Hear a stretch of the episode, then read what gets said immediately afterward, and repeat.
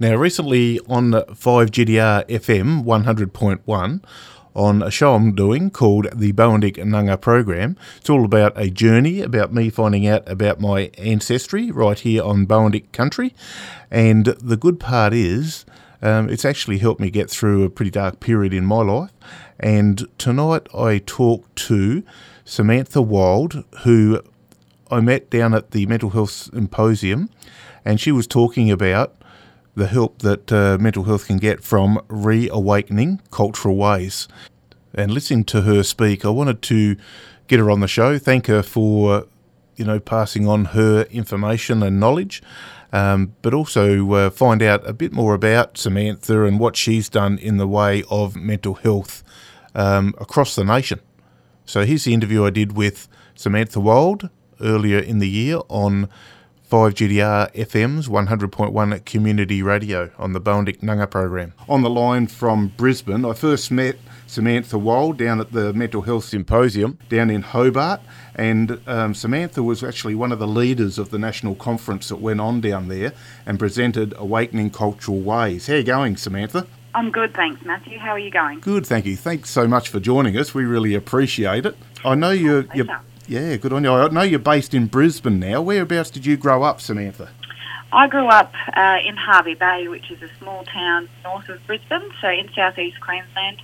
It's on Butchulla country, so right near Fraser Island, which we call K'gari, which is the dreaming um, for that country. Yeah, right. So my family uh, has lived there for four generations, and as part of the past policies, had moved there to really keep our children safe, and so we've stayed there I'm very happy in our community up there.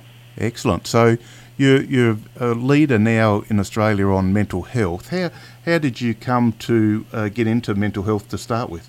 That's a really good question, Matthew. Yeah. I guess my personal experiences of having um, kind of ongoing trauma and uh, mental health issues when I was young yep.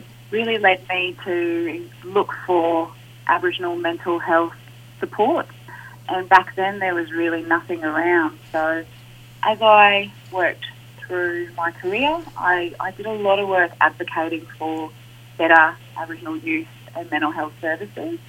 Uh, and that's really led me into working in the policy, research, and devising our own cultural solutions.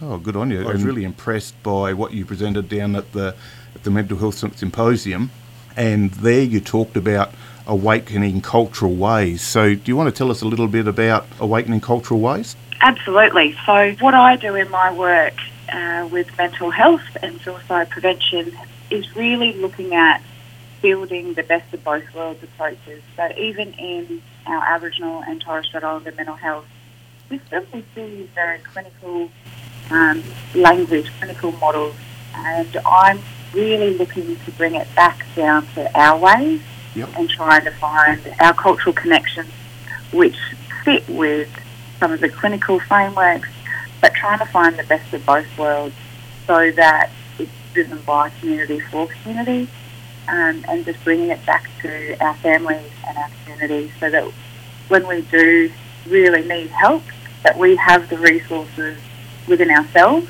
or within our family kinship structures be able to support each other through our tougher times. Excellent, because you know the, the, Aboriginal culture is a very um, a strong community based uh, with connection to family, and I know there's the land and everything, but you know that talking to people in your community is so important, isn't it, when you're going through uh, mental health issues? Absolutely. The more connections we have with strong social networks in our community, with our mentors, uh, and even with our um, Aboriginal colleagues and peers, really just make sure that we have the opportunity to debrief and support each other in our way, not in a formal sitting in a room, but just having a good old yarn, yeah. uh, making sure that each other's safe. Yeah, good on you. And like we've got, uh, we had a suicide prevention camp down here that um, Treasuring Life put on, Peter May and, and Pangula Mannamurna.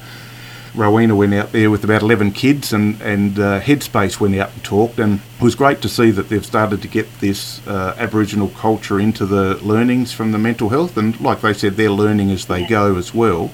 But they had the form of a tree with those roots being those important things about uh, spiritual side of things, mental and emotional, family and physical, and and it really brings it back to more about our culture, doesn't it? Absolutely. So I'm really proud to say that I used to work at Headspace National Office as an Aboriginal project manager, and that was one of the things we really worked hard to develop Aboriginal and Torres Strait Islander youth mental health fact sheet. Yeah, right. Well, here we are, way down here on we're way down here on Boandik country, down here, the other end of Australia, and and your work from Headspace uh, we've just seen last week flowing into our, our community. So thank you for that. That's fantastic. It's great to know that it's useful for young people. Yeah, and it, it also talks about uh, looking after yourself, and you know you've got your your health workers and, and your community, your nans, your cousins, your elders, your sisters, your mothers, everyone there that, that you can talk to, but also Headspace is there for young people in this region as well, which is great. Absolutely. I think whenever we look at well-being more broadly, sometimes it just takes a collaboration across all the services and systems and support networks to be able to get the right support at the right time. Yeah, yep, no, good on you. And how did, like you said, that you work for Headspace, and, and now you know with your with this big role that you do in, in helping lead mental health in Australia. Did you have any mentors or or people that influenced you along the way? Oh, absolutely. Um, to be honest, I, you know, I feel very blessed to be where I am today, and I'm very humble about my journey. Um, it, it would never have happened if it wasn't for, for my ancestors, my grandmother and my father. Yep. Were very, very strong influences on me um, culturally.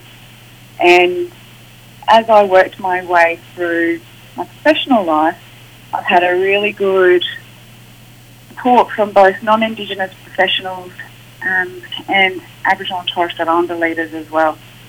And so keeping yourself grounded and connected to positive influences is so important for all of us. Um, because it's easy for us to pull each other down. Yeah. And it's much harder for us to pull each other up. Yeah. And that's what I really try to do with my networks and I know that I, I recreate that with the mentors that support me as well. Yeah, and it's easy to become negative uh, in your conversation or um, with other people, pick on what they do or say, but that positive stuff, gee, can make a difference, can't it, when people get into that mind frame? Absolutely, and I, you know, working in mental health and, and with our Aboriginal and Torres Strait Islander services, mental violence is a really big issue for all of us workers. Um, and we're never going to be making everyone happy all the time, but what you know what we have to be conscious of is is how we support each other and that we're not perpetrating that lateral violence against each other. Yeah. And what about yourself? You know, sometimes we talk about self care. What do you do yeah. to look after yourself in the self care sort of things? I love being on country. Yep. Um, so I walk a lot in the bush. Yep. Um, so that's really important for me. Going to salt water because of that salt water connection to, to the bay is really healing as well. That cleanses um, my soul. Um, but my favourite self care strategy is to collect pieces of country, so feathers that I find, um, and then I sit down and I do some really nice little Aboriginal um, painting on pieces of country, and then I give those um, stones or, or feathers or leaves to people who I have a strong connection with, who I meet. Good on you, Samantha. That's my way of generosity of sharing my gift of country and culture. Yeah, fantastic. Good on you. Oh, look, you know, thanks for joining us. We really appreciate you making the time because you've got a busy schedule and, and we've pulled you away not only from work, but uh, you've got a family as well. Yeah. Yeah. we do. Our family's just as important as our work. yeah, that's right. So, and sometimes we get those around the wrong way, so we've got to make sure we, we uh, uh, spend time with the family as well. So thank you so much for joining us. I uh, really appreciate you coming on because each week we're gonna we have a health segment at the end of our show, and uh, through the story we're learning more about our Boandik culture down here through the story of Annie Bryce. Um, it's called Annie's Story, growing up strong on Boandik country. And each week we read a chapter and then we talk and uh, discuss around that chapter and We've been talking to Indigenous artists and stuff as well. So we really appreciate you coming on for our health segment um, so we can learn more and help each other in our community. So thank you for that. When I hear you talking about the story and the work that you're doing to revisit our cultural history and, and looking at your local community and those stories is so important. And for me, those connections to our ancestors are what keep us grounded. When everything else might seem chaotic, we still know who we are and where we come from. Well, thanks so much for being with us. We really appreciate it, Samantha, for making the time and for all the great work you've done uh, in the development with Headspace. Thank you, Matthew. Been wonderful. Well, that was the brilliant Samantha Wild, and uh, very appreciative of her coming on the show, especially with all the work she's done with Headspace and now in Queensland with mental health and as across the country as a leader in mental health, especially for Aboriginal and Torres Strait Islander people. But I think the key out of Samantha's talk tonight was that connection with community, and we can all take a uh, piece of that. Um, you know, looking out for our community. Um, and getting also back to nature, she talked about walks in the forest is a really good healing process, and doing some of the other things that uh, she talked about there on getting back to country. So, um, again, thank you to Samantha Wild. I think one of the key things that we got out of Samantha's talk tonight is that connection to community and connection to country. So I think we can all take a piece out of that. Um, you know, helping out in the community where we can, looking out for others, but also, you know, that uh, they reckon it's one of the best things you can do is exercise and going through the bush. They reckon is one of the best things, getting back to nature. And uh, here as well, we've got the salt water, walk along the beach or a dip in the sea. It's amazing uh, what cobwebs get knocked out when you uh, have a splash in the in the sea there with a, a few waves. But I'd like to just thank again Samantha Wild for sharing her story with us.